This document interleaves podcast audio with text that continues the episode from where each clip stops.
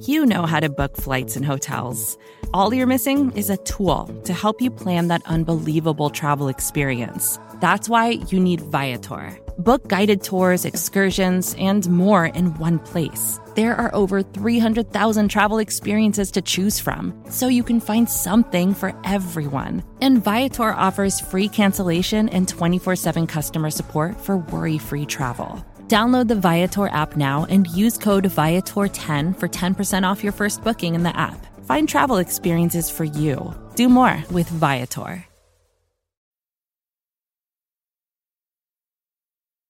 Hey, this is Arielle.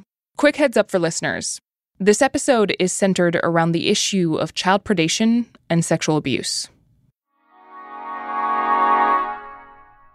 Every year for the past few years, there's been a massive uh, gaming conference, more like a gaming festival, kind of like a music festival, but for video gamers. And it's called DreamHack. This weekend, 35,000 people will come to the Georgia World Congress Center for DreamHack Atlanta. You know, you've got players coming in in costumes. We're in. We are at DreamHack, and holy crap, there's a lot to do. you've got just thousands of people playing computer games all at the same time.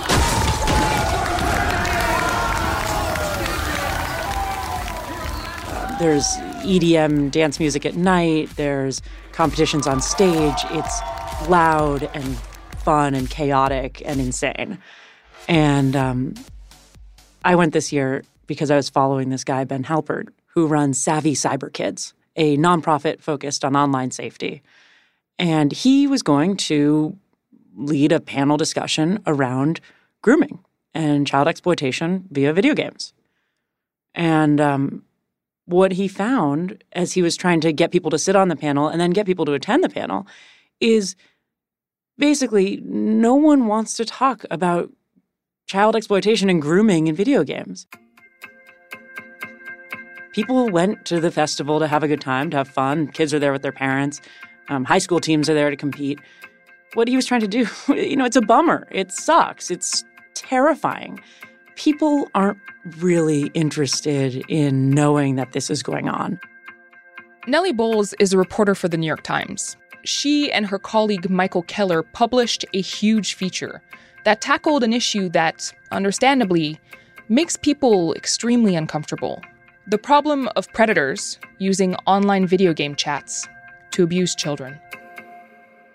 So I went to the panel, I sat in the back, and um, about two people were there at the start of it. Total, maybe five people came, six people. And again, this is a conference of 35,000 video gamers. So it's basically an empty room. And you can hear the music a little bit in the background still of the Gamer Festival and the kind of chaos of it. And um, honestly, the panel barely wanted to talk about child exploitation and grooming. They, they felt more comfortable talking about bullying or kind of less extreme forms of abuse that happen in video game world. Ben at this point is used to it. Ben gets that no one wants to hear what he's saying. He feels he's on a mission. It's his passion. And I think he just really feels called to it in part because he loves gaming and he loves the community there's not a huge appetite to learn about what's been going on. And as I started reporting, I found there's not a huge appetite for the game companies to talk about what's been going on. But there's no disputing that there is a huge problem. Nellie's story makes clear that this problem is real. Kids are being harmed while chatting with predators over video games. And Nellie will give us more info about that in a minute. But first, I'm going to lift the curtain on this episode a bit. I decided to cover this topic, which is a difficult thing to talk about, because there is hope. There are people out there who are thinking about solutions to this problem, and my team and I dedicated the entire second half of this episode to discussing those solutions. Because I hate feeling powerless too. Okay, enough of that. Let's get back to the show. I'm Arielle Duhaime-Ross. This is Reset. Nellie, I already mentioned that you wrote a huge feature about child predation via video games. So, what exactly did you find out through your reporting? We found that this problem of child exploitation via video games is pervasive, pervasive of many different games, many different platforms, many different mediums, chat, audio streaming, video, obviously. So, how did you start researching this? Who did you talk to? I just started calling up local police departments, getting their stories, and then um, talked to the FBI, talked to some of the more national organizations, and they were all really loudly saying this is a big problem and this is something that we're taking seriously and we want more people to take seriously. And, you know, one of the groups I ended up talking with a bunch was this group of New Jersey law enforcement officers who had seen that this was a problem and decided to set up a sting operation turned into a series of sting operations where they set up identities as children and interacted online. So we're pretending to be kids to catch these predators. Exactly. And in after the first one, they, in less than a week, they arrest 24 people. Wait, in a week they arrested 24 people? Yeah. Yeah, yeah, yeah. This That's is a lot. It's a it's yeah. And then I started looking further into how the grooming happened and how the grooming would take place all over the country. This is not just the Jersey case, but Can you def- just define the term grooming? grooming in the case of online video games means predators finding young people in chats, building trust, building a relationship, a rapport, often helping them in the game, giving them advice for the purpose of sexual exploitation, either to get them to send sexually exploitive imagery or to even meet up in person. It starts with a normal, casual game friendship. Then people will go and chat in other platforms, often in Discord or other game chat methods. And then the predator will ask that young person to to send a sexually explicit or on the edge of sexually explicit photo for more points in the game or for more help or because they're friends and that's what friends do. And then from there, they will use that photo and they'll say, I'm going to send this to your mom unless you send me more. So they'll kind of get a small in and use that to gain a lot more access to that young person, gain a lot more material about that young person, uh, from that young person, sexually exploitive material, and then ultimately even blackmail them to, to meet up, to sexually abuse them. So is that technique, is that approach working? It's a very distinct pattern that almost all of the cases seem to follow. But yeah, it works. It's hard to it's hard to track. It's hard to catch. It's hard to stop. There are a lot of calls for game companies to monitor the text and they can do that, but only to the extent that the chats happen over text on their platforms. A lot of these chats are happening on headsets. And and you know, parents can say we'll never give any personal information. Well, someone can tell how old you are based on your voice. It's very hard if you're talking to someone for 4 hours while you're playing a video game and you're joking and you're getting close and it's very hard to not share any identifying information, especially if you're 12 years old. Once sexually exploitive imagery starts entering the circulation among predators, it is very hard to take that off the internet. It's very hard to erase one of those images. And so it is a damage that is done forever. So, an FBI study uh, on a sample of sextortion cases found that a quarter of them led to suicide or attempted suicide. And in 2016, a Justice Department report identified sextortion as their quote is by far the most significantly growing threat to children.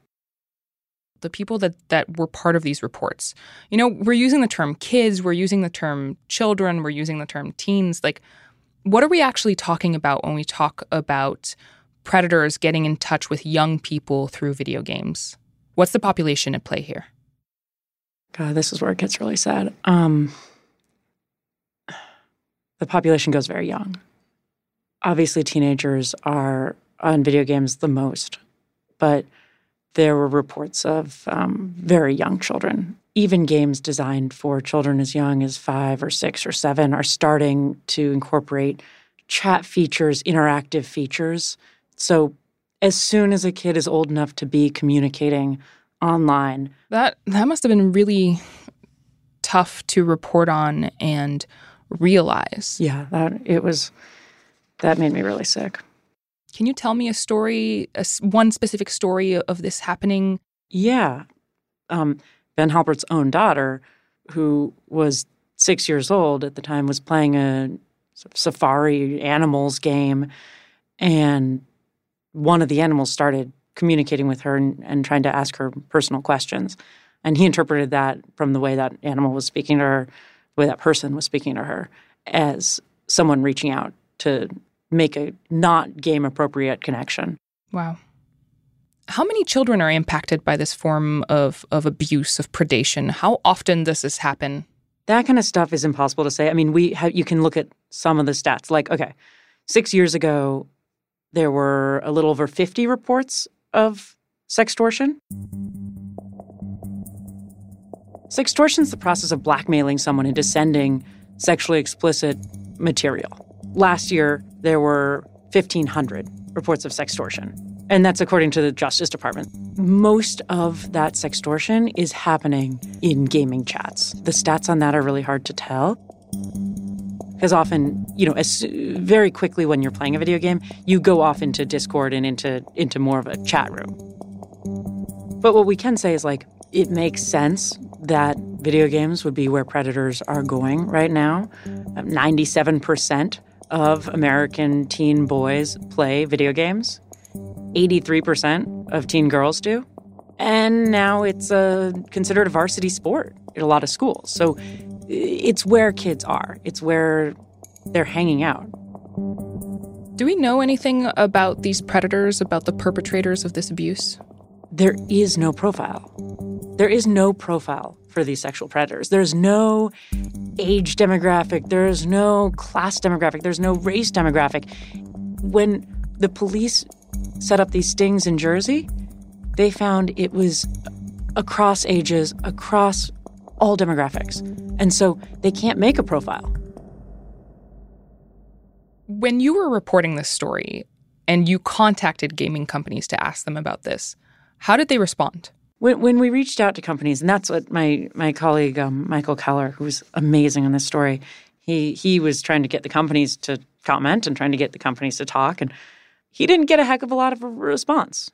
Sony, the maker of PlayStation, which has about 100 million monthly active users, they responded. They said it took sextortion seriously and pointed to tutorials on parental controls. How did people respond to your story? I got a lot of emails from parents saying saying thank you and then quite a few emails that from parents saying they were worried about their kid and a couple emails saying that they had found inappropriate conversations in their kids' video game chats after the story. So what I found when I was reporting this is parents will talk about this, but they are so sad that this happened and so ashamed that this happened and so scared that speaking about it openly might result in more targeting of their child.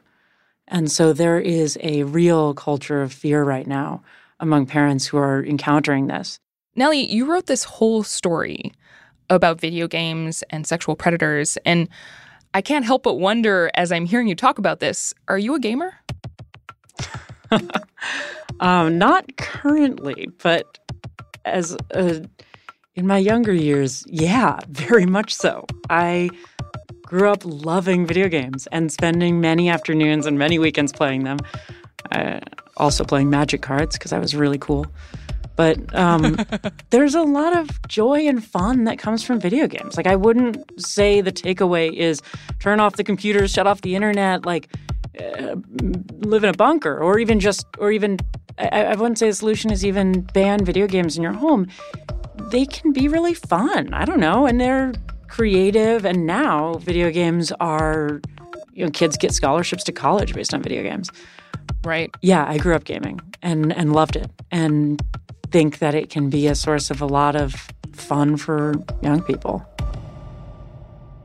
Nellie Bowles, reporter for the New York Times, thank you so much for taking the time to talk to me about this today. Thank you so much for having me on. Thanks for doing a story about this. The issue of predators targeting children through video games is a problem that most parents either don't know about or aren't sure how to address, let alone fix. But one parent read Nellie's piece and decided to keep the conversation going. That's after the break. This is Reset.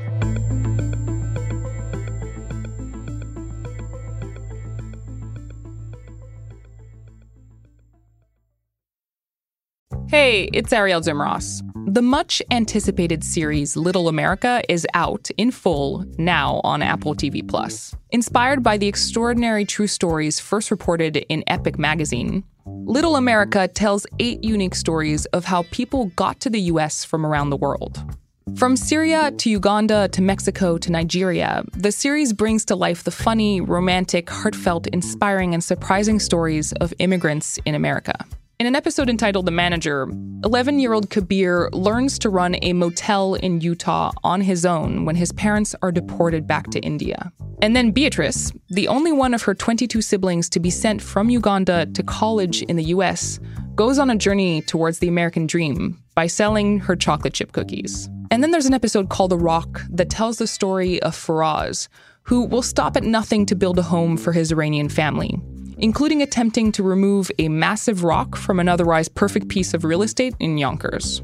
Produced by Lee Eisenberg from The Office and Good Boys, Kumail Nanjiani from The Big Sick and Silicon Valley, and Emily V. Gordon, also from The Big Sick. It's a must see.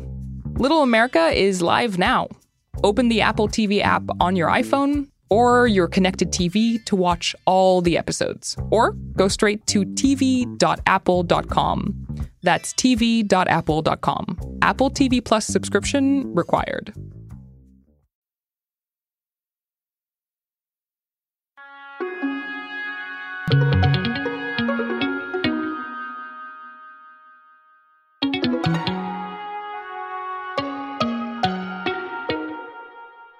Will Oremus is a senior writer for OneZero, Medium's tech and science website.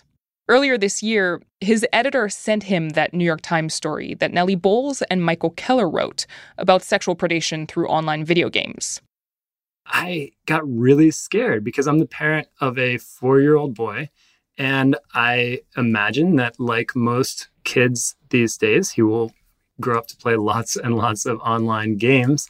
And I'm like, that's my kid's future. That's not that no that's that's not right. I don't like how do we stop this? And so i talked with my editor a little bit about it and the, the, reporting by the times was fantastic. What it what it left almost everyone who read it feeling was wow this seems almost hopeless. Like this is a not only a big problem but a really hard problem to solve. And so in consultation with my editor we decided all right i'm going to see if there are solutions out there because it feels like there have to be like god i hope there are so i went looking for experts and people in the industry who might have ideas. As you were talking to all of these experts, what did you find? So, as I began talking with people who think about this, these types of problems professionally, I started in my mind grouping the different approaches into categories. And this is a little gimmicky, I guess, but I ended up with five categories that, that rhyme there's moderation, automation, verification, education, and regulation. So, moderation. One obvious approach there is is to add some kind of oversight, right? Like you could try to put human moderators in the fray and, and have them watch out for suspicious stuff. That only works if it's really a, a group uh, chatter, if it's sort of a public lobby. Um, it would be very hard to do for direct messaging. Exactly, because you know direct messaging means private messaging. Yeah, exactly. So then you start to think about automation, right? Like maybe the maybe there's a, a digital equivalent to putting surveillance cameras on a playground. Of course, that comes with some potential invasions of privacy. Um, people have some expectation of privacy on, on certain gaming platforms, especially when they do a private chat. But you could try to do things like use AI software to scan what people are saying in gaming chats. And in fact, there are companies that do this. There are both some gaming platforms that do it in house, and there are some consultants that do this. So they'll look for patterns of speech that are typical of child predator behavior. Oh, wow. Okay. But as you mentioned, that comes with a whole bunch of privacy issues. Yeah, it does. And this is one of the places where this problem gets so complicated. You know, a lot of gaming platforms have chat by text. There are others where you can chat by voice. Um, and Discord is a is not a gaming platform itself, but it has become a chat platform of choice for many gamers, and that is audio. And so, if you were to try to log the audio and do analysis on it, um, one of the experts I talked to said you, you there's a very good chance you'd be running afoul of state laws against the recording of conversations without consent or that sort right. of thing. So so there are limitations on on what you can do there.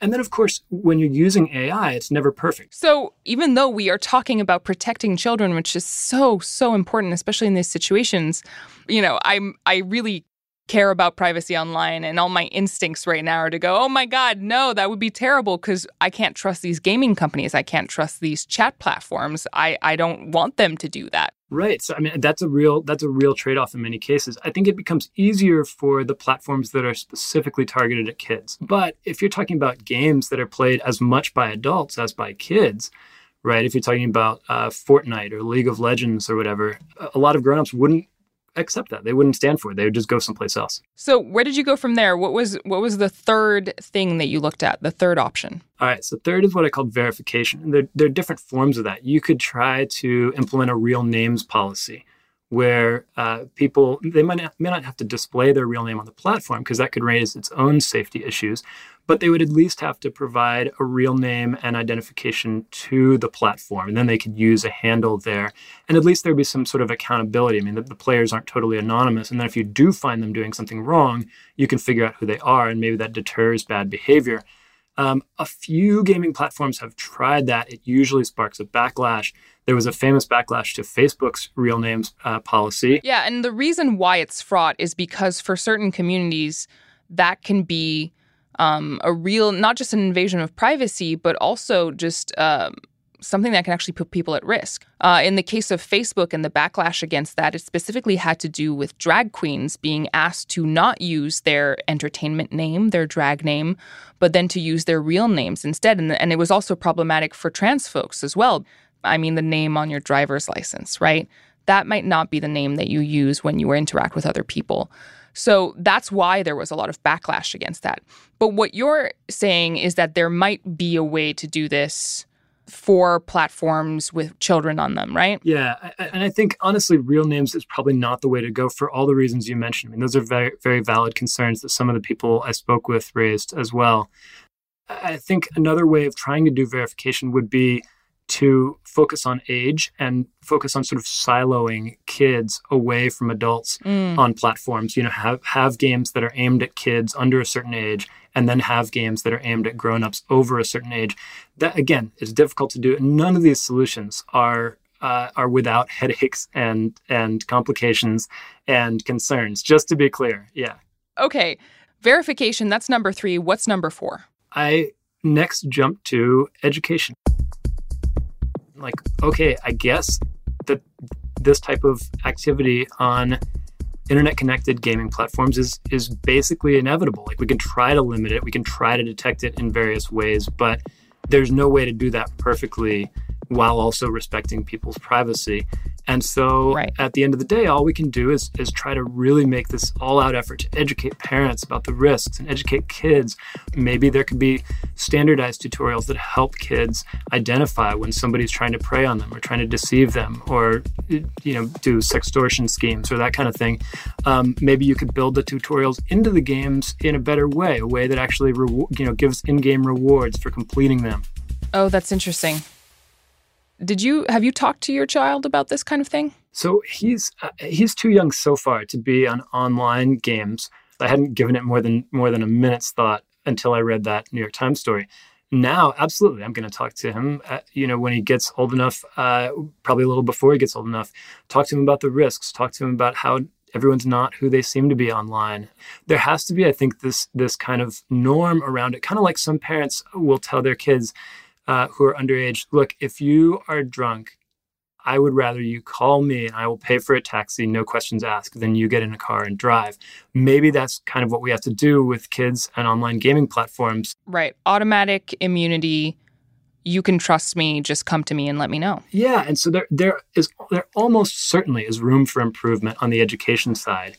But it leaves you in this sort of unsatisfying place of like, okay, so these platforms have created these unmoderated spaces and put kids at risk. And all we can do about it is like put the burden on the kids and their parents themselves and tell them to just watch out. So, where did you end up then? Well, I was like about to give up on the story basically. It's like if all I can say is people need to educate themselves, then what what have I really contributed? Mm-hmm. Um, and that's when I talked to Mary Anne Franks. Franks is a law professor at the University of Miami. She also has expertise on Section 230 of the Communications Decency Act, this sort of foundational law of the internet that shields platforms and tech companies from getting sued for stuff that their users say or do.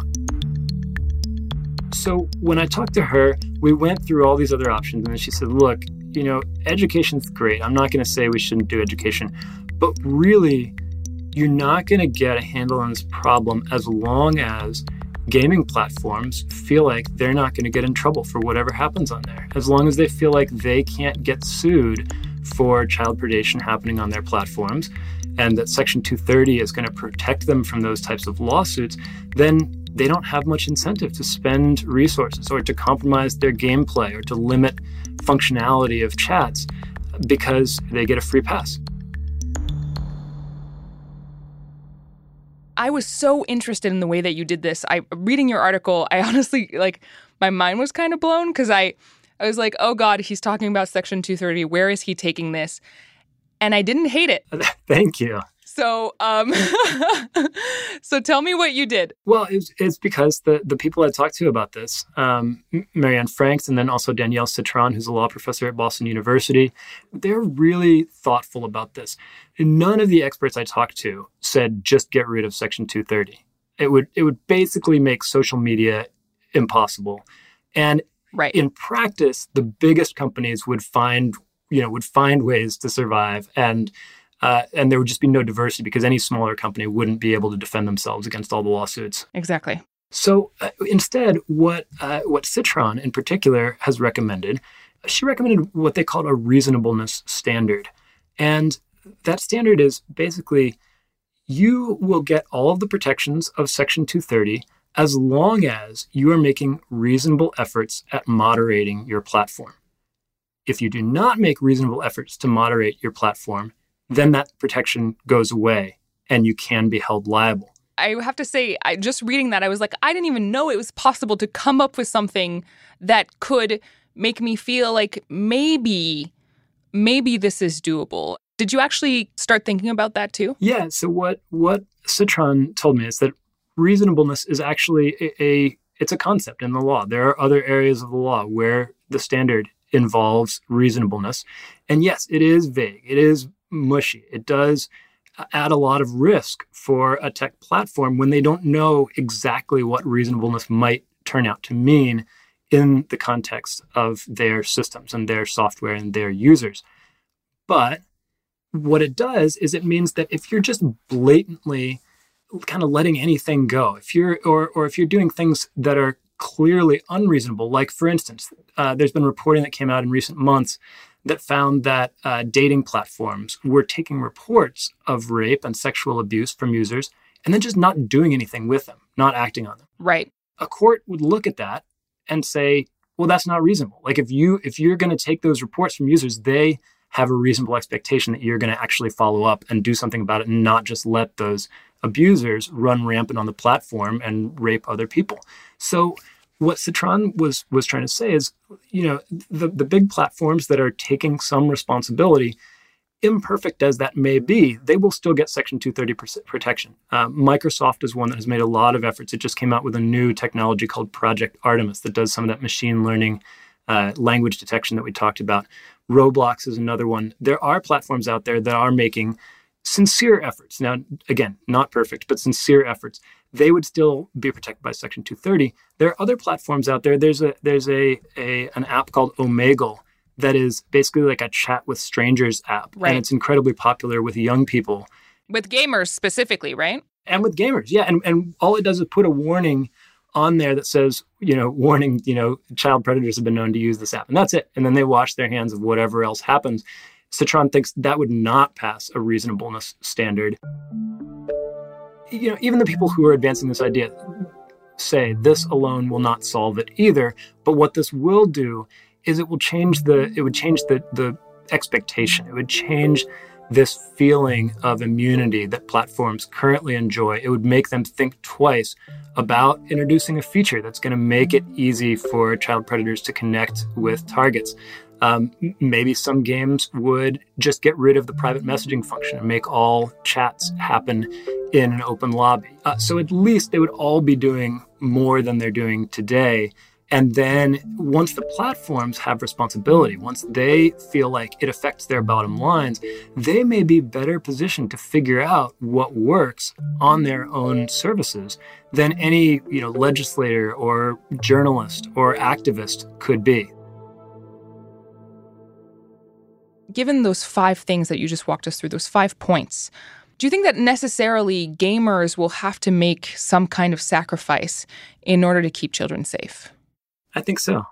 In many cases, the most effective and straightforward solution is for gaming platforms to think more carefully about what chat features are needed, what level of privacy is needed. Just because you can offer totally private, one on one, instantaneous connections between any of your gamers doesn't mean you should do it maybe that limits some of the functionality. Maybe some people have a little less fun, but I think that's probably worth it. In your mind, who ultimately should be responsible for protecting kids when they enter a gaming environment? I think the platforms have to be responsible one way or another. And this isn't saying that parents shouldn't also be responsible or that kids shouldn't take precautions. The platforms have to take the steps to make child predation more difficult instead of their current functionality that often makes it as easy as possible or just way too easy. Will Oremus is a senior writer for OneZero. Will, thank you so much for walking me through your article and all the research that you did. Thanks so much for talking about it on your show. It's a great show, and I really appreciate the questions. We reached out to Discord, the chat app, for comment. The VP of Communications, Gabe Madway, told us the same thing that they told The Times, which is that Discord currently uses, quote, industry leading technology such as photo detection software to scan every image and video for child pornography. We also reached out to Epic Games, the maker of Fortnite, a senior spokesperson named Nick Chester said that the company doesn't tolerate inappropriate behavior and offers, quote, a range of parental controls to limit what a player can see and do within the game. Okay, so what Will Oremus did was walk us through a whole bunch of potential fixes that might help, but none of them are perfect. As a person who occasionally plays video games and sees the value in them, that's tough to hear. At the same time, I'm comforted by the knowledge that the experts Will spoke with had ideas at all. As long as people are discussing this somewhere, there's hope that we might be able to protect children while still allowing them to meet new people and enter magical worlds through video games. With that in mind, I'd love to hear from you about this episode. Send me your thoughts, concerns, and ideas for potential solutions by emailing reset at vox.com.